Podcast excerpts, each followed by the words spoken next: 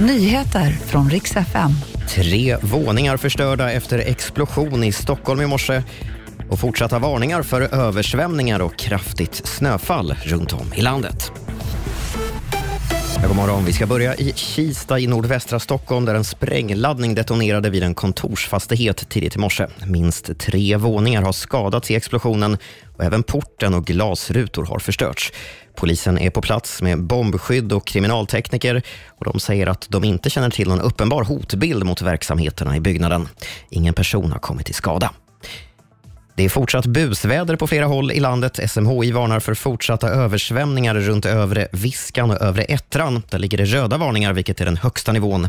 Dessutom varnar de för fortsatt kraftigt snöfall längs Västernorrlands kustland och i norra Gävleborg.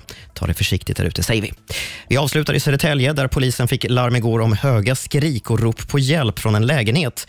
Det blev utryckning till vad man trodde var ett lägenhetsbråk, men väl på plats visade det sig vara inte fullt så dramatiskt. Eh, där satt nämligen ett gäng kompisar och spelade tv-spel med en stor skopa inlevelse. Polisen meddelar nu att de inte misstänker något brott. Det var de senaste nyheterna och jag heter Robin Kalmegård.